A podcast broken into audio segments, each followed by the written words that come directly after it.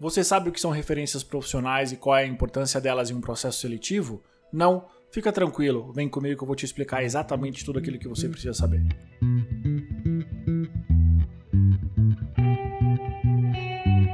Bem-vindo, bem-vinda a mais um episódio do podcast Empregabilidade Máxima.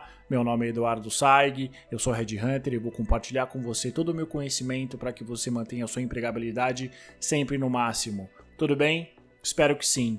Muito bem, hoje eu vou falar sobre referências profissionais, que é uma etapa bastante importante de alguns processos seletivos. Primeira dúvida que sempre surge: Edu, todo processo seletivo existem referências profissionais? Não, depende muito. Mas antes de eu te explicar quais são os processos que geralmente têm referências profissionais, eu acho importante você saber o porquê que as referências profissionais elas existem, tá? E é muito simples. Basicamente, as referências profissionais são uma forma do recrutador, do selecionador e do empregador ele ter o máximo possível de certeza de que você, candidato, você profissional, lindo, maravilhoso, que você é exatamente quem você diz ser. Não só em termos técnicos, porque normalmente durante um processo seletivo você vai ser avaliado, você vai ser questionado, você vai ser, entre aspas, convidado a trazer exemplos técnicos de projetos, de processos, de tudo aquilo que você realiza ou realizou nas suas experiências profissionais passadas. Só que como a gente faz para atestar o seu comportamento? Como é que eu, que sou um recrutador profissional, sou pago para achar uma pessoa? Como eu tenho o máximo possível de certeza de que você não é um psicopata, de que você não é um assediador ou uma assediadora, de que você não está mentindo sobre alguma passagem profissional. Na grande maioria das vezes, nenhum tipo de teste de personalidade, nenhum assessment, nada parecido com isso vai conseguir me trazer com exatidão o que você fez nas suas passagens, nas suas experiências passadas, que muitas vezes você não conta. É por isso que a gente tira as referências profissionais. As referências profissionais nada mais são do que o testemunho dos seus colegas de trabalho, dos seus pares, dos seus gestores, dos seus subordinados, de alguém que trabalhou com você em determinado momento da sua carreira em uma determinada empresa. Simples quanto isso. E é com base nessas opiniões, nesses testemunhos, que nós, recrutadores, empregadores e selecionadores, começamos a ter uma compreensão geral de quem é você como um indivíduo. Por quê? As referências profissionais geralmente elas são tiradas no final do processo, geralmente antes da última etapa ou muito próximo disso. Então, antes da gente chegar nessa etapa das referências profissionais, Possivelmente já foi feito todos os tipos de testes técnicos, assessments, testes comportamentais, as entrevistas.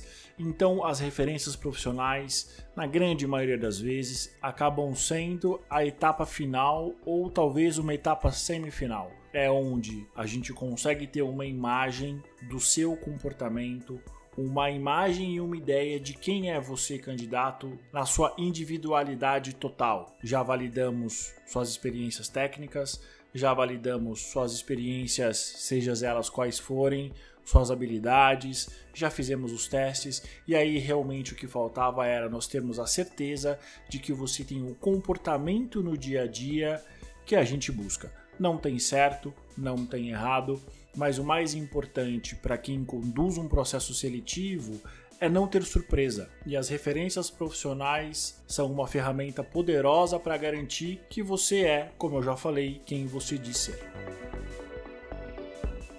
Quais são os tipos de referências profissionais? Basicamente, nós temos dois tipos: as ativas e as passivas. As referências profissionais ativas são as mais conhecidas.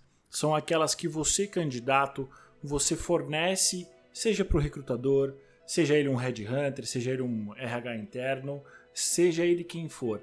Ou seja, se eu estou conduzindo um processo seletivo avaliando você como um possível candidato para uma posição que eu tenha, para um possível emprego, em algum momento eu posso te pedir, Fulano, Fulana, me diga cinco pessoas que trabalharam com você nos últimos três anos para eu tirar suas referências profissionais. Ou seja, você vai escolher, obviamente, as pessoas que foram mais próximas de você, os seus bons amigos, os seus colegas, as pessoas que talvez tenham participado de projetos importantes. Faz parte do jogo. Nós, como recrutadores e selecionadores, nós esperamos que você faça isso, que você nos dê os dados de contato, eventualmente um LinkedIn, um telefone, um e-mail de pessoas com que você se dava bem, de pessoas que na grande maioria das vezes não vão falar mal de você. Então, essas são as experiências profissionais ativas. Já as referências profissionais passivas são aquelas que você não fornece ao seu entrevistador e ao selecionador. Dá um trabalho do caralho tirar as referências passivas. Por quê? Porque é necessário fazer um mapeamento de todos os profissionais que trabalharam com você em um determinado momento, em uma determinada empresa. E isso muitas vezes demora um pouco, porque é necessário entender quais as pessoas trabalharam com você, em quais momentos, em quais projetos, qual era a interação que vocês tinham e principalmente o que, que eu estou buscando. Por exemplo, se eu estou entrevistando um líder numa posição de gerente, eu quero saber como era o comportamento dessa pessoa com os geridos, com os pares, com os fornecedores, eventualmente com os principais clientes internos. Eu quero entender como era o dia a dia dessa pessoa. E aí o que é interessante nas referências passivas? Não são contatos que o candidato me passou, ou seja, não são pessoas que têm qualquer tipo de compromisso moral, sentimental de falar bem do candidato, eventualmente de mentir ou de omitir qualquer coisa. Simplesmente ela vai falar aquilo que ela quiser falar. É claro, por uma questão de etiqueta profissional, existem algumas referências passivas que elas simplesmente dizem a seguinte frase: nada a comentar. Toda vez que um recrutador, que um selecionador está tirando uma referência profissional passiva ou mesmo até uma referência profissional ativa e o referenciador, ou seja, a pessoa que dá as referências profissionais de uma determinada pessoa, ela diz a frase nada comentar, está implícito de que essa pessoa não teve uma boa relação com o referenciado ou alguma coisa aconteceu que não é positiva. Então, muitas vezes, esse referenciador, para ele não se expor, para ele não causar um problema onde não tem, ele simplesmente fala nada a comentar ou nada a declarar. Alguns ainda podem falar a seguinte frase: a minha empresa não permite esse tipo de opinião. Mentira, não tem mais isso. As empresas não proíbem nada disso. Mas, para as pessoas não criarem um clima ruim, talvez entre os ex-colegas, eles acabam falando isso. E isso é um indicativo que, na grande maioria das vezes, tem alguma coisa aí. Ou esses dois profissionais não tinham uma boa relação, ou existe alguma coisa que está sendo escondida ou que está sendo omitida. E aí é um sinal amarelo para qualquer tipo de profissional que está trabalhando em cima das referências profissionais de uma pessoa não quer dizer necessariamente que existe alguma coisa de errado, que talvez exista alguma coisa que precisa ser investigada, que precisa ser esclarecida, que talvez o candidato, o referenciado não falou, ou simplesmente existe uma suspeita onde existia uma certeza. Nem sempre onde há fumaça há fogo. Será?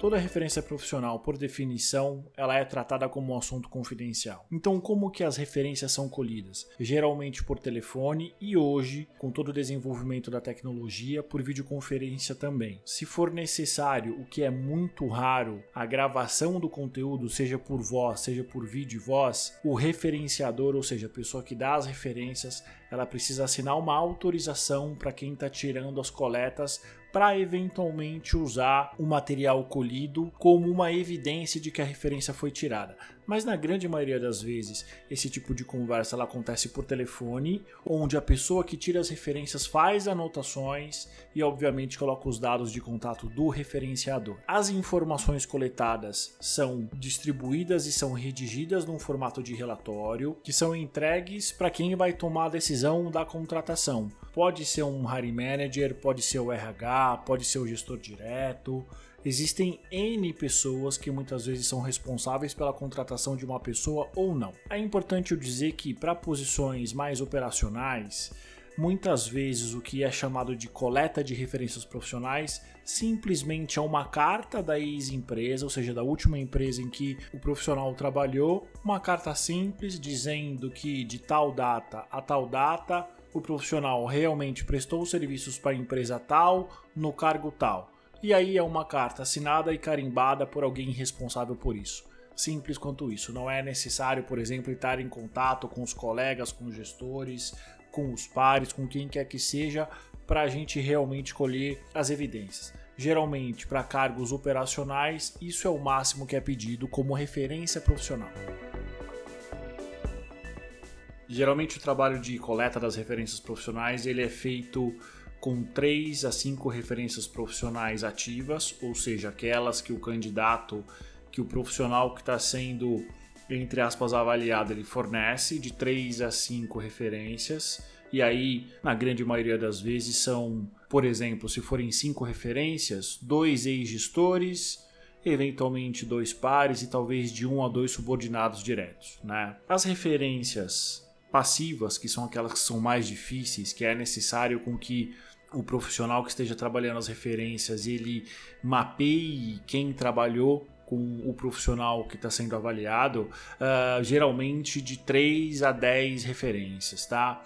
É importante entender que existe uma diferença de tempo. Por exemplo, se for uma posição, se for um processo seletivo que tem pressa para ele ser concluído, para o profissional ser selecionado, é mais indicado o uso das referências ativas, porque isso demora no máximo três dias. Né? Já as referências passivas podem demorar de 7 a 2 semanas. Porque pensa o seguinte: você, como o profissional que vai tirar as referências, que vai entrar em contato com essas pessoas, essas pessoas elas não te conhecem. Então existe toda uma questão de mapeamento dessas pessoas, de conseguir o contato, delas é, confiarem em você, delas estarem dispostas a contar um pouco sobre a opinião e sobre a experiência que elas tiveram sobre uma determinada pessoa. Então isso é uma conversa delicada que muitas vezes é, não tem o resultado desejado. Por quê? Às vezes a pessoa ela tá incomunicável, às vezes a pessoa ela demora muito para te responder, às vezes a pessoa não se sente à vontade e muito comum, às vezes a pessoa ela não se lembra, ela não traz informações relevantes sobre o referenciado e aí a gente acaba perdendo tempo. É muito comum a gente ter referências profissionais negativas ou neutras sobre um determinado candidato. Geralmente, quando isso acontece, é preciso analisar com muito cuidado para a gente entender qual era a ligação do referenciador com o referenciado, o que, que foi dito, qual era o contexto. Por quê? Porque dependendo daquilo que foi contextualizado, daquilo que foi contado, daquilo que foi coletado, pode sim representar um sinal de alerta de que talvez o profissional ele não tenha o perfil comportamental desejado, ou muitas vezes pode simplesmente significar que o profissional não tinha uma boa relação ou não tinha uma relação cordial com quem está dando a referência. É, na grande maioria das vezes, quando são referências na grande maioria das vezes, as referências profissionais negativas vêm das referências passivas, ou seja, aqueles contatos profissionais que o profissional ele não me informou. Por que, que isso tende a acontecer? Porque não são pessoas que são próximas do profissional que está sendo referenciado, eles não têm nenhum tipo de ligação de amizade, sentimental ou algo parecido com isso. Então, tende a ser uma opinião muito mais factual e longe de sentimentalismo.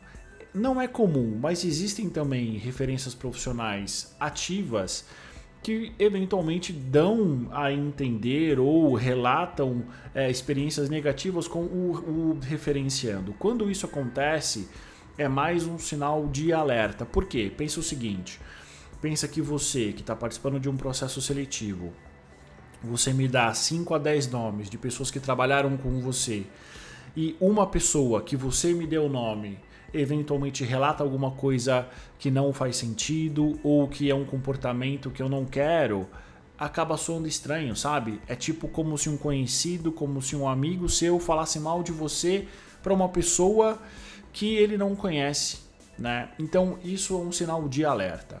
O que, que acontece, por exemplo, quando nós temos uma ou mais referências profissionais negativas sobre um determinado profissional? Todo esse material é colocado no relatório e é enviado para o cliente, seja um cliente interno, por exemplo, como o, o, dono da posição ou o futuro gestor da posição, seja o RH, porque muitos RHs me contratam, por exemplo, para fazer esse tipo de serviço.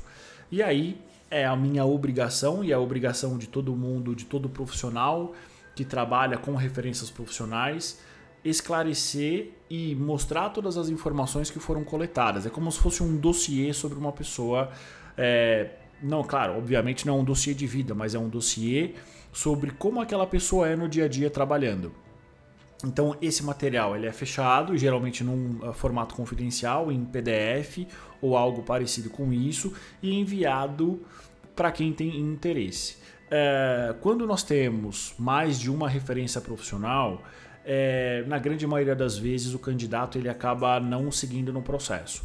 E isso é bastante frustrante, porque por toda a questão da confidencialidade, o candidato ele não é informado, por exemplo, do tipo, olha, suas referências profissionais foram horrorosas, né? Você é um imbecil, você é um cuzão, você é um psicopata, você é um assediador, você é um filho da puta. Nada disso. Simplesmente o candidato ele é informado que ele não vai continuar no processo. Qual é o grande problema disso? Como eu já falei antes, as referências profissionais, por elas serem um trabalho que demora um certo tempo, é um trabalho delicado, ela é feita no final do processo. Então, na grande maioria das vezes, ela é realizada com ou o finalista da posição ou com os finalistas. E aí você tem toda uma questão do envolvimento pessoal do profissional, do candidato com a posição, porque ele já espera, ele já cria uma expectativa de que ele vai ser contratado. E aí, eventualmente, a gente chega com um banho de água fria, normalmente sem muitos detalhes, dizendo: olha, Fulano, infelizmente você não foi aprovado ou você não vai ser contratado.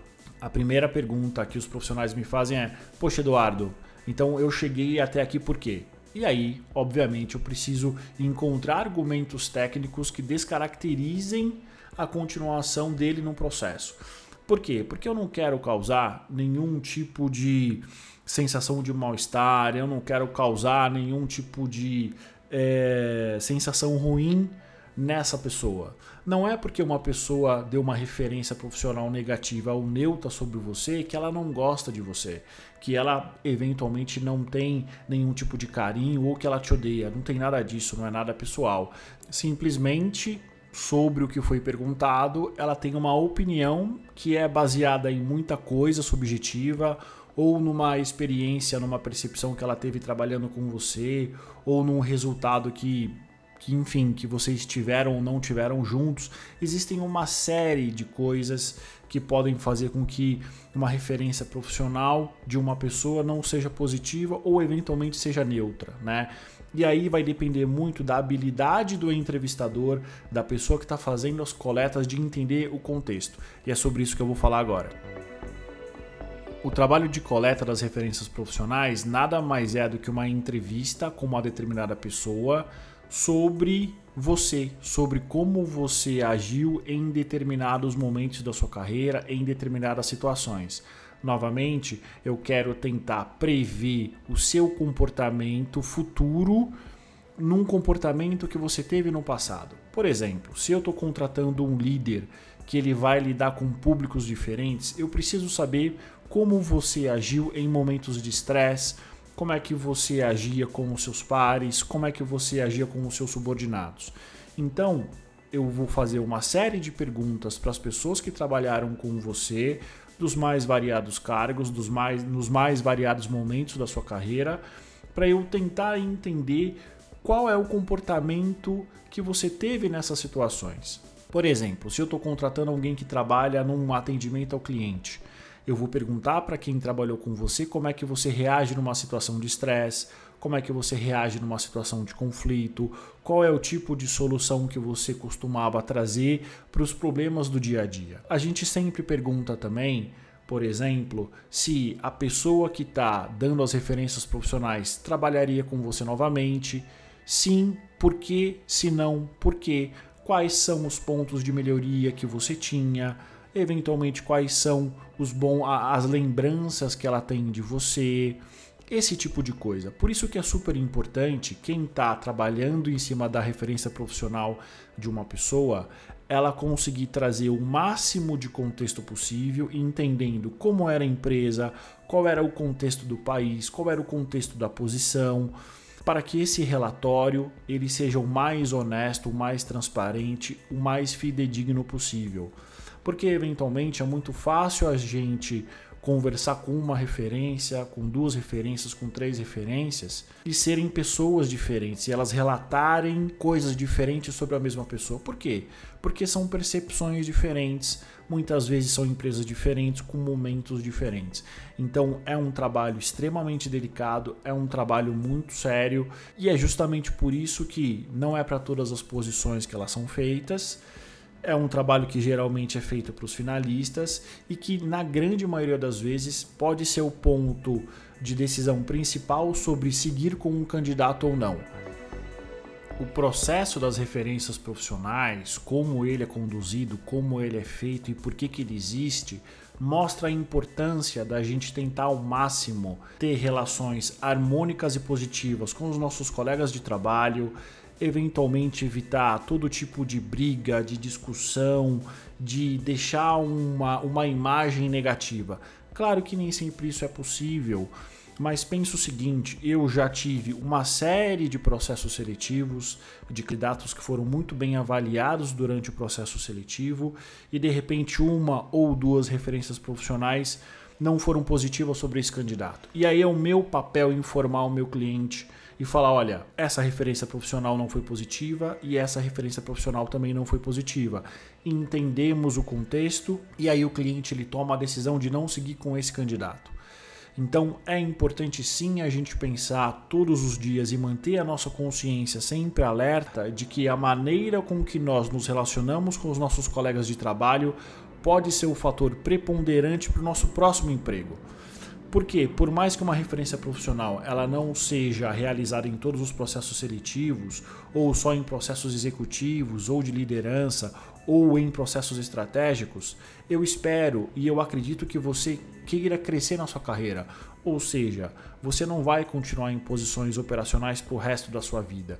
E muitas vezes as referências profissionais, dependendo do que é desejado para a posição, eu como headhunter, que sou pago para achar o melhor candidato disponível no momento, eu vou falar com todas as pessoas que trabalharam com você em algum momento da sua carreira, em todas as empresas. E aí vai ser muito frustrante ou vai ser negativo para você se quando você era estagiário, eventualmente você se descontrolou, você se desentendeu com alguém e para azar o seu, eu falar com esse alguém e ele falar: fulano era um imbecil, fulano era uma escrota. E aí com certeza isso vai contar no meu relatório e pode ser algo que pode ser um detalhe muito pequeno que pode ser prejudicial para o seu processo seletivo ou para o seu próximo emprego. Então é importante sim a gente tentar manter sempre as nossas relações com os nossos colegas de trabalho, por mais difíceis que eles possam ser, mais harmônico e positivo possível. Espero que você tenha gostado desse episódio. Como você já sabe, se você não sabe, eu te lembro. Meu nome é Eduardo Saig, eu sou Red Hunter e eu vou compartilhar com você toda a minha experiência para que você consiga manter a sua empregabilidade sempre no máximo. Até o próximo episódio.